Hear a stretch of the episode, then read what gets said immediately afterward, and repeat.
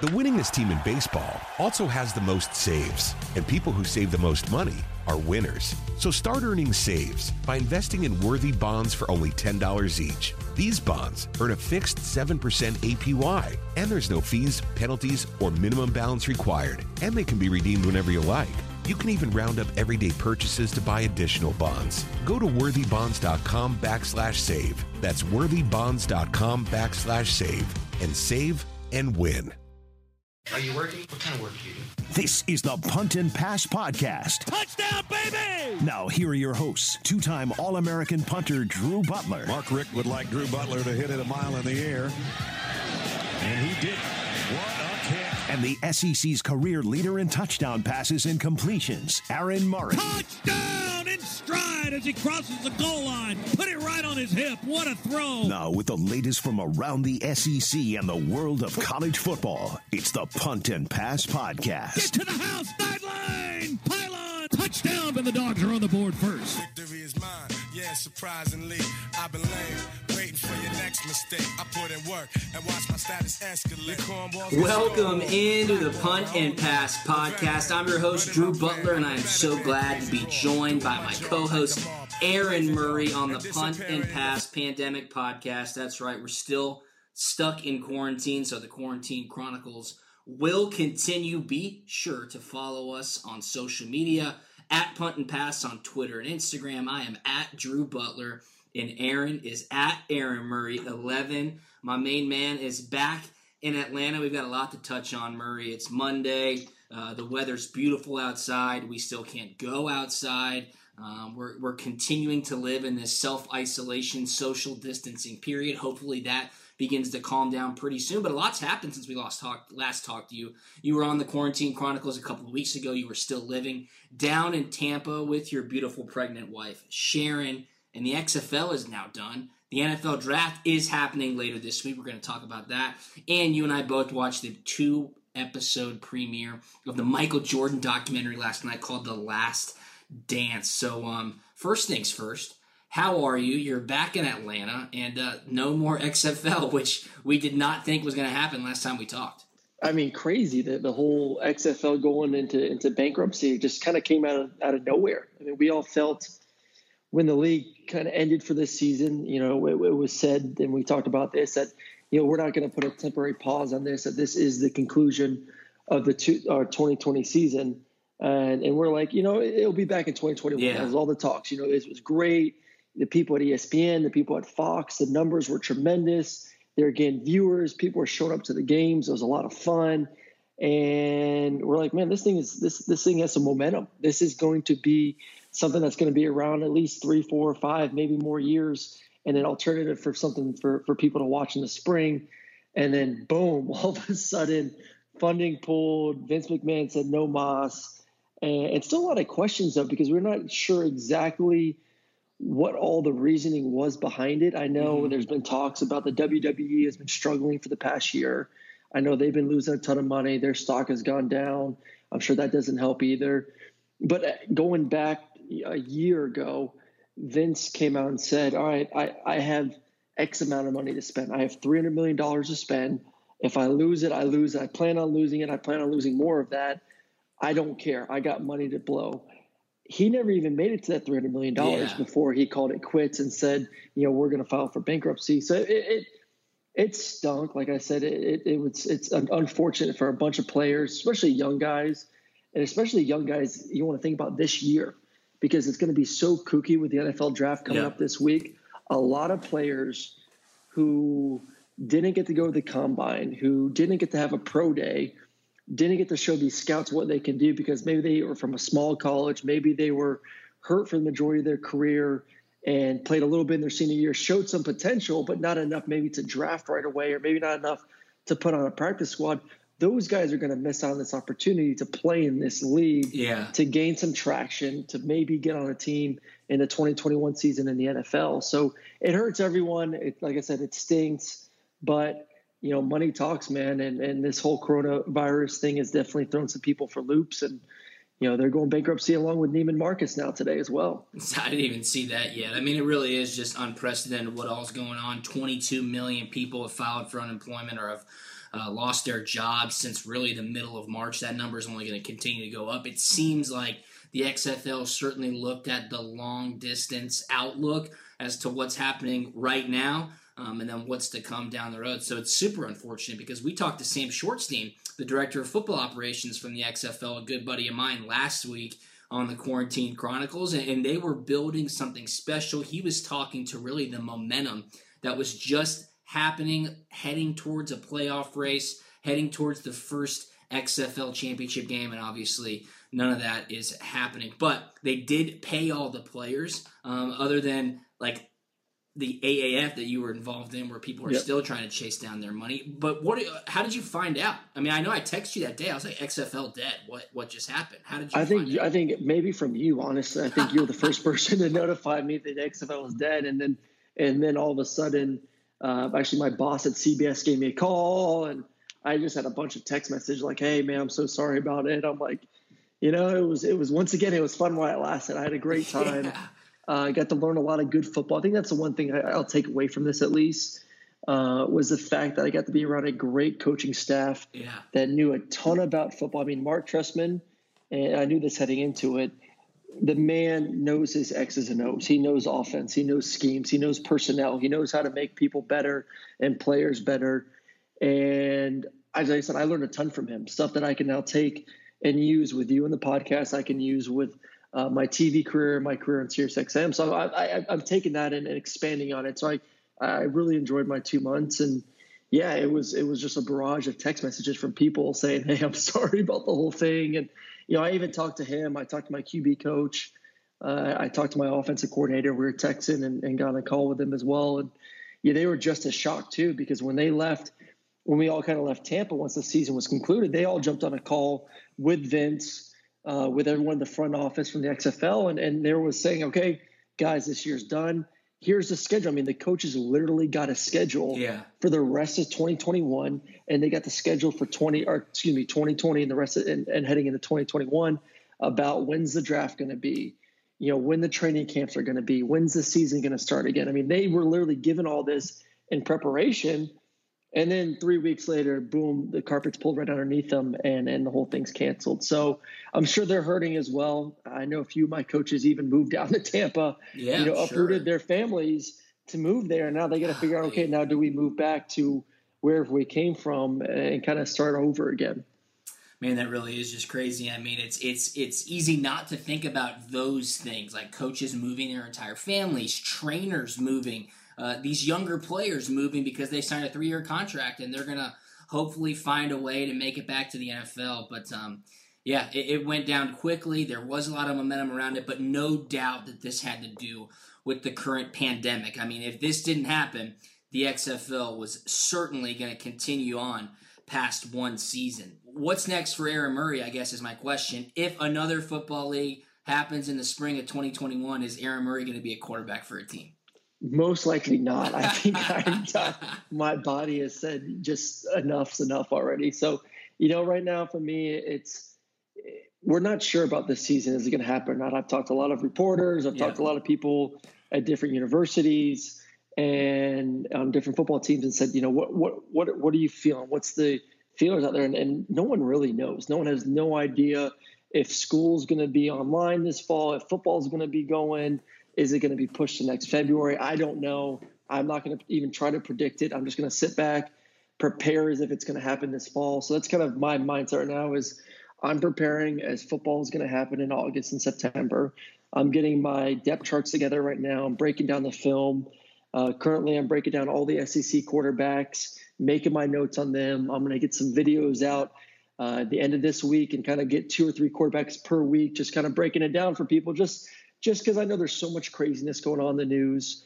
And for me, I, I was ca- honestly, I was caught up the first couple weeks. I was listening to everything. I mean, I was wake up in the morning in my car, Sirius XM radio, listening to the news. I get home, turn on the TV, watch yeah. the news, and you can just get so depressed sometimes. And you know, I, I, want I want to put some good you and I, you know, put some good content out, get people away from it, remind them that you know football will be here eventually, and we are hoping it is sooner rather than later but just to continue to give them some ideas about the players coming back next year, the coaching staff, the team, the schemes, and and what they can look forward to once football's back. So this is Aaron Murray, professional broadcaster. That that's professional the... and and professional baby that's room right.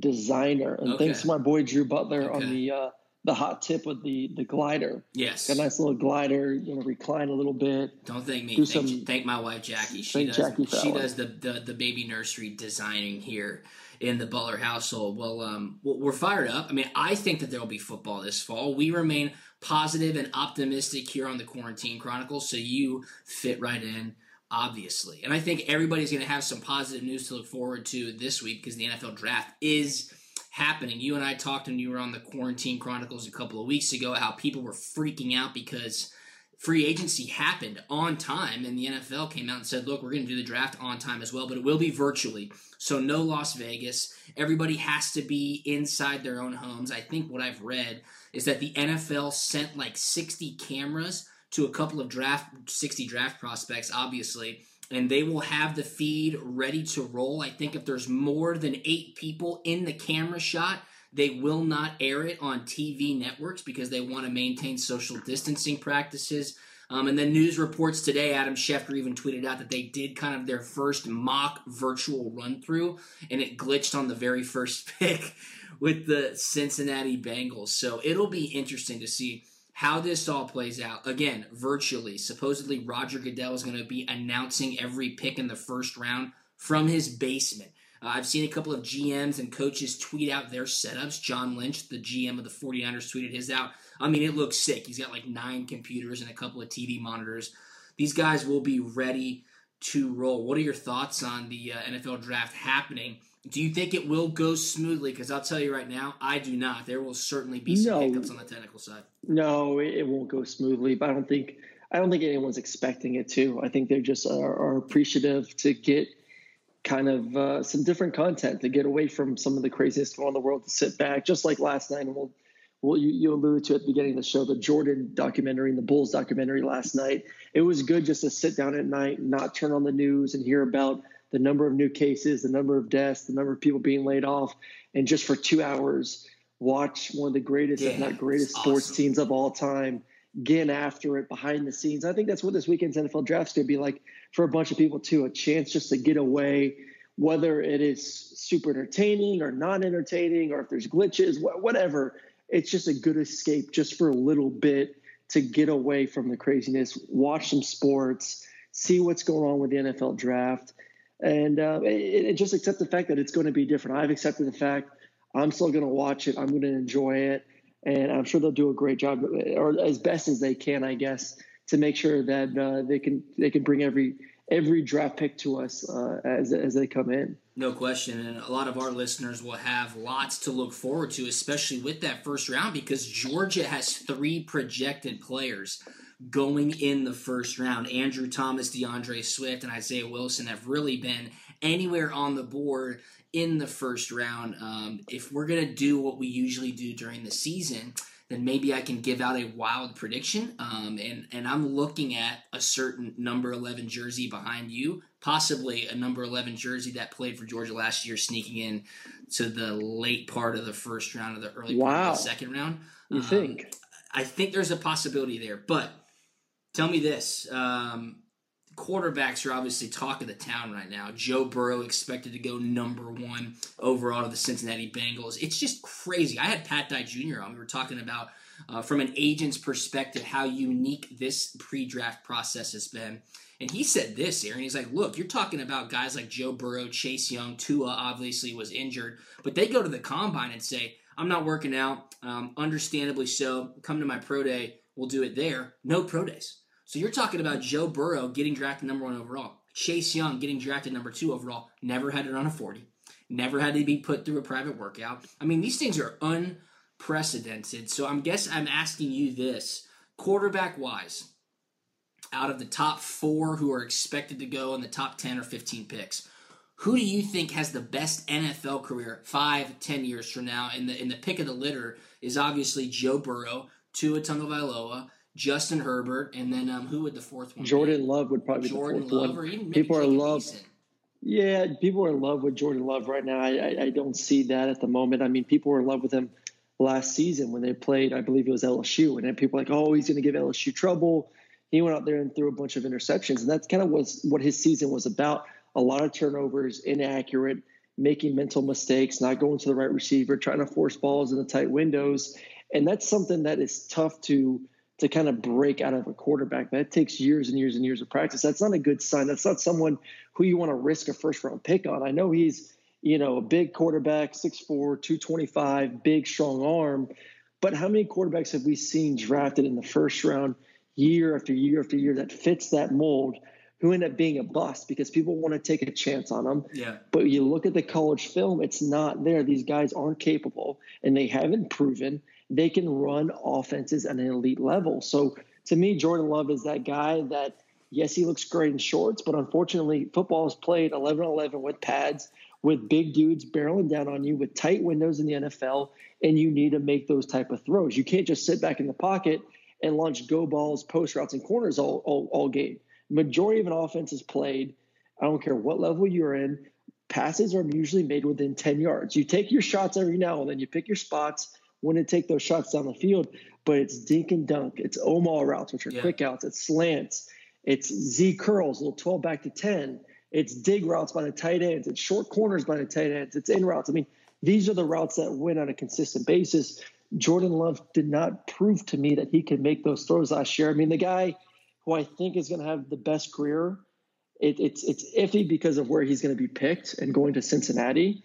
And we've seen Cincinnati not have success. I mean, when was the last time Cincinnati made the playoffs? Yeah. It's been what since the 90s? No, Joe they Burrow made the playoffs a lot in like 2000. I think they made 2015 is the last time they made the playoffs. Did they really? Yeah, they went they went to the playoffs like five years in a row under Marvin Lewis, but they never won a game. They were just like, oh, well, never. Well, well last time they won a playoff game, yeah. it's been for like 20 plus years. So uh, Joe Burrow to me is the the best when it comes to all the intangibles. When it comes to the height, the size. I know his hands aren't – necessarily gigantic, which may hurt him a little bit down the road, especially in some cold weather games. But his accuracy, his footwork, him playing in an offensive system that I think will be very easy transition for transition wise for him to jump into that with the Cincinnati Bengals next year. I, you know, I've been a fan of him uh, for a long, long time. So I think Joe will definitely have the opportunity. I think Tua, in the right situation, if he's able to stay healthy, has a chance to have a really good career. And I think Justin Herbert, too, as well, number three quarterback taken, who could possibly be the number two quarterback taken because yeah. he does check off every single box you want. Six six, big, strong kid, giant arm. He's mobile. Um, he shows a lot of great stuff on film. I could see him, and I do believe he will be the second quarterback taken after Joe Burrow. I can see him being a, a very successful quarterback. So I think those those three, uh, to me, are the ones that have a chance to be home run hits uh, in this NFL draft. But once again, it comes down to what situation are you put into? Are you asked to do a lot your rookie year on a bad football team? Um, and that kind of set you up for failure going forward. All right, I want to talk about Tua Tagovailoa. I, I hear everything you're saying about the quarterbacks. I think it's a great class. Obviously, they're already getting compared to great quarterback classes of years past, but we don't know where these guys are going people are saying who is the second quarterback taken going to be? Will it be Tua Tagovailoa? Will it be Justin Herbert? I think it's obviously extremely dependent on what teams do to move up in the draft. The Lions seem like they might be ready to get out of that third spot. My question to you is this, okay? You just said it. Tua Tagovailoa, can he stay healthy? I mean, short answer, no. The guy just broke his hip in November. That's not the only injury he's had. He's had knees, he's had ankles, he's had wrists, he's had thumbs. But here's the one thing that worries me most about Tua Tagovailoa, and I get it. The guy was phenomenal in college, put up unprecedented numbers, set records left and right, won a national championship, won SEC championships. I understand. But Murray, tell me this. What's the last left-handed quarterback in the NFL who's had a lot of success? Been a while. Been a long time. I mean, let's think about guys who have been drafted recently. Tim Tebow. Yeah. Okay, won a playoff Mike game. Vick had some good success, but Mike, Mike Vick was one of the greatest yes. left-handers of all time. More recently, Steve Young was. Matt I mean, obviously, I'm just. You know, Matt, yeah, Matt Leinart was first round have a pick. great career. He didn't have a great career. I mean, we're talking about left-handers of years past. It's a small sample. It's a small sample size, though. But though. I think there's there's not a why. lot of them. I think there's a reason why. Okay, Michael Vick, Steve Young, Boomer Esiason, Mark Brunell. I mean, those are 90s and then early 2000s type quarterbacks who are left-handers who have had success. I mean, if you want to continue to talk about well, there's a small sample size. Yes, look at baseball. I mean, left handed pitchers in baseball are extremely valuable because they have that differentiator. It's different in football. There's no question about it. Mike Vick had one of the strongest arms of all time, and he made it work because he was extremely elusive. He could run. He was one of the best, right? You watch the 30 for 30s. The guy is one of the greatest athletes to ever play football. Can Tua Tagovailoa stay healthy? One, I'm not sure. And two, what will his left-handed throwing motion do in the NFL? I have my reservations. I really do have my reservations. But look what it, but look what they did in Alabama and running a very pro style offense with some receivers that are going to be picked in the first and second round of the NFL draft. I mean, he had success playing in a system with receivers that are NFL receivers, with offensive linemen that are NFL offensive linemen against some of the best competition in the country in the SEC, and was one of the best quarterbacks, if not the best quarterback, the past two or three years in college football. So I think he will be fine. He's accurate. He has great timing. He has great touch. He's able to extend the play. He's able to create on it with his legs. The biggest issue is just going to be staying healthy. That's it. Yeah, to me, that is the one issue for Tua. Can he stay healthy? Because he's proven that he can play within any system because of what he played in Alabama. He can pre- prove that he can play with the best of the best when it comes to throwing passes that are catchable for elite receivers, elite tight ends, and elite running backs coming out of the backfield. And he proved that he can play against the best because he played in the SEC against some of the best defenses in the country. So there's the, the only question is injury. If Tua was not hurt the past year Yeah. or even the past couple past few years been banged up, I think there's no question in anyone's mind that he's a top five pick in the NFL for draft sure. For sure. injuries are scary. You're investing a lot of money into this. You're building your team around a potential top five, top ten pick, and it's not just the money. It's it's the fact that you're bringing in weapons around him that fit him. You're bringing offensive linemen that fit what he's able to do. You're bringing in offensive coordinators and coaches that fit what he's able to do. You're putting everything on the back of this young quarterback, and the fact that he's shown that he's has a chance to be hurt. And, and now you're going against guys that are even bigger. You're going against a game that's even faster, more physical. Uh, it definitely does worry some people, but that's why these guys have to do their homework when making the selection and make sure that they weigh the pros and cons and, and say, listen, if we able if we are able to keep him healthy, if say we have a great offensive line and some good receivers and we're just missing the quarterback, if we can keep him upright, if we can figure out a way to scheme up the offense where the ball's out of his hands a little bit quicker, he's not taking the punishment, then we feel comfortable taking him inside the top 10. And and like I said, the talent wise talent wise, it's there. It's the health that's going to be the issue and the big question mark going forward. Yeah, a lot of people are speculating Miami, uh, Los Angeles Chargers, um, you know, Lions probably moving out of that three pick. I don't know. It'll be really interesting to see where he goes quickly. Who would you pick, Tua or Justin Herbert? To me, I'm picking Justin Herbert. Me too. I I I, I just think for me, is he a little inconsistent? Yes. But I just think w- watching him and watching what he's able to do, and, and nothing taken away from Tua, um, and this is coming from a quarterback who's six foot over here. You look at Justin and his size and strength and the throws he's able to make, his ability to create outside the pocket, the success he had in college. Uh, he, he, he excites me watching him. I know he excites a bunch of scouts too, and the fact that too he stayed healthy. You have a better confidence that you're more confident that he's going to be on the field come Sundays, going out there and being able to compete. All right. Well, I said it before we started talking, really, when we just began talking about the NFL draft. It's, it's most likely three Georgia Bulldogs will be picked in the first round DeAndre Swift, Andrew Thomas, who's got a great chance to maybe sneak into the top 10. He's certainly a top 15 pick, and Isaiah Wilson, who I'm seeing right here, projected to go late in the first round to the Seattle Seahawks. I said I would not be surprised if Jake Fromm snuck in to the end of the first round or if he goes early Friday in the second round. And here's why I think this. One, going back to no pro day, I think Jake had a pretty decent combine from what I understand. And now you're starting to hear reports that he was extremely impressive on these Zoom meetings.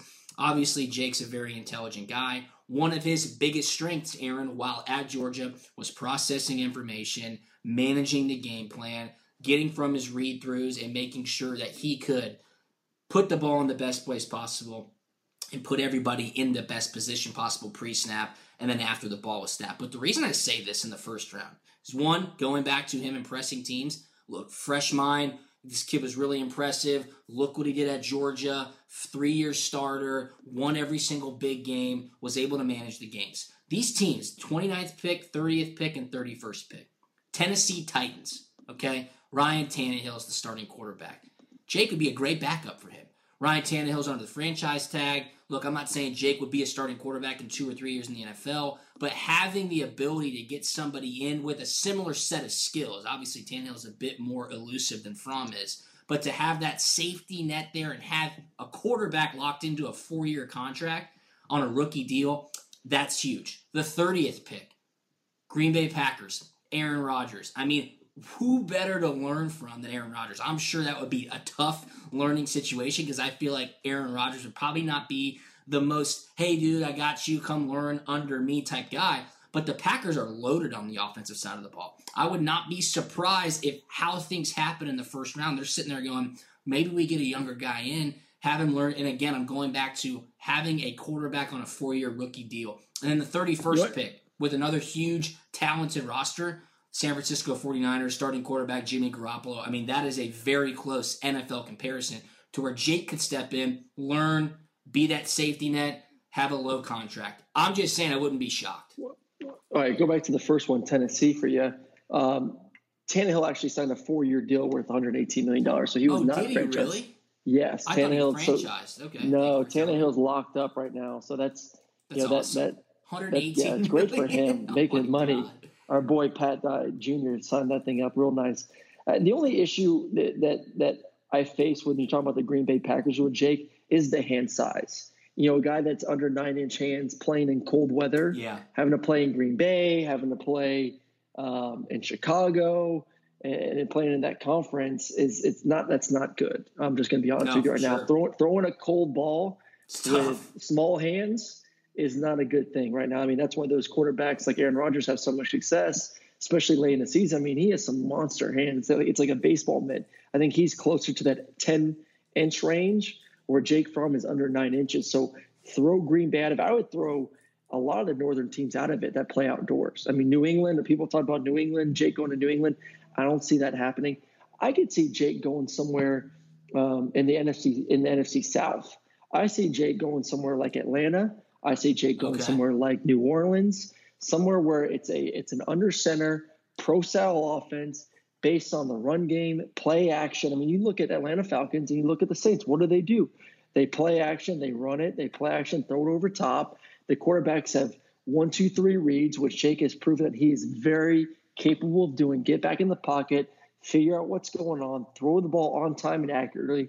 I mean, he he fits. I know everyone always compares shorter quarterbacks to Drew Brees, but that's the type of offense that Jake Fromm needs to be in. Plus, he's indoors. He doesn't have to Yeah. worry about weather. I'm telling you, it's it's crazy. Hand size is a big deal when it comes to playing quarterback in the NFL. These footballs are big. It's cold weather. It can be windy, and if you can't control accuracy in tight windows, Of course. you are not going to have success in the NFL. And I think scouts realize that, and that's that's part of the decision making when they look at these these attributes of these quarterbacks. No doubt. The Senior Bowl executive director has also said, quote, one guy that's really hot right now among quarterback coaches in the league that are all on these Zoom calls with these guys is Jake Fromm from Georgia. He's as good from the neck up as anyone in this class, probably better. His eyes are as good or better than anyone in this class. He's won a ton of games. He's been durable. People are knocking him a little bit about arm talent and the physical stuff, but the same things were said about Drew Brees when he came out end quote. You know, he's not equating Brees to Fromm, he says, but he says that Jake Fromm is a name to keep an eye out for. Someone sneaking into the end of the first round and taking him there. That would be awesome. If Georgia had four players in the first round, that would be fantastic. It'd be fun to watch, especially to see how it goes. Murray, let's wrap this thing up. Let's talk about The Last Dance, the Michael Jordan 10 part documentary that ESPN had been holding on to. And then look, no sports right now. The NBA playoffs were supposed to start last night, which is crazy to think of. They released the first two episodes. It documents the 1997 1998 Chicago Bulls season where Jerry Krause pretty much said, We're going for our sixth championship, and then after this, Phil Jackson won't be back. Scottie Pippen probably won't be back. We're blowing this whole thing up. I lived in Chicago at the time. I was a humongous Bulls fan. I was at the game in the United Center when Steve Kerr hit that shot at top of the key that won them their fifth NBA championship. This is awesome. Michael Jordan is a freak of nature, a total stud. I'm locked in. I watched both episodes last night. What were your thoughts? I, I thought it was absolutely incredible. I mean, it was so much fun to watch. Um, it, just how competitive he is, especially in that second episode, I believe, when they started the season off not playing so great. You Yeah. saw him in practice just getting on dudes, man. And that just, and, and there's so much, you hear t- things all the time about, oh, Jordan's not a great person. He's not a nice guy, blah, blah, blah, blah. The dude's a competitor, man. He's one of the greatest, if not the greatest competitor of all time. He will do whatever it takes to win. I thought we got a nice glimpse of that last night about he he doesn't care, man. When you're on the court, whether it's a game or practice, he expects your best. He expects the best out of himself. He expects the best out of his coaches. He expects the best out of the trainers, and most importantly, he expects the best expects the best out of his teammates. Yeah. And that's what made him so great. That's what made the Bulls so great is because he brought the best out of everyone. So I thought that was really cool to see uh, just how competitive he was in every little thing in his life. Uh, and then just how much they just crushed Oh, Jerry. God, it's so just funny. crushed everything. I mean, it, it is. It was entertaining. It was really well done. Uh, I even love. Um, I think it was Scottie Pippen's ex-wife sent a little tweet out last night, like, "Don't feel ba- too bad for Scottie.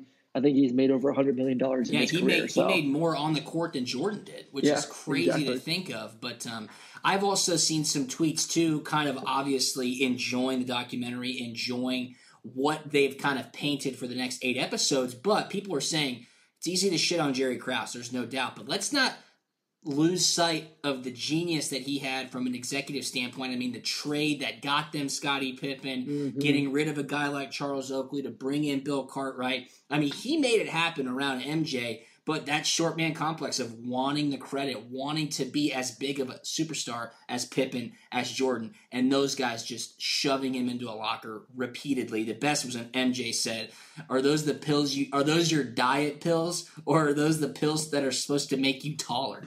Pretty much calling him short and fat or, right or before face. they went out there for uh, for pregame warmups, that they if they're like, I think Jordan asked somebody to come out there in the layup line.